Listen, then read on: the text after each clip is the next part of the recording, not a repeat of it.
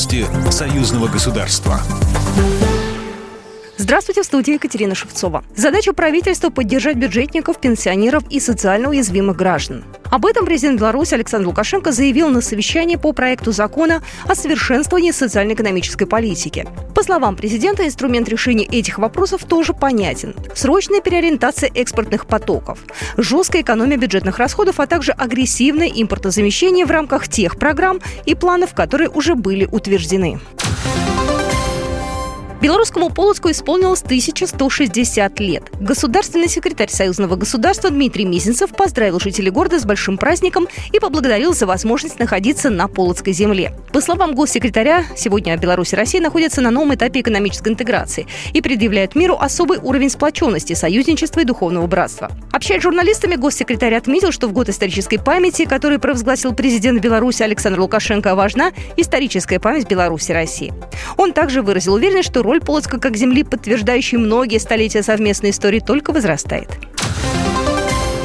Израильские авиационные власти отказались обслуживать самолеты белорусской авиакомпании «Белавия». Из-за этого компании пришлось отменить все рейсы в Тель-Авив на летний сезон до 27 октября. Об этом пишет коммерсант. При этом ранее «Белавия» было выдано разрешение на полеты. На основании выданного разрешения авиакомпания начала продажи авиабилетов на новые рейсы, первый из которых был запланирован уже 2 июня. Внезапно решение израильской стороны отменить прежние договоренности вызывает удивление, заявили в пресс-службе компании.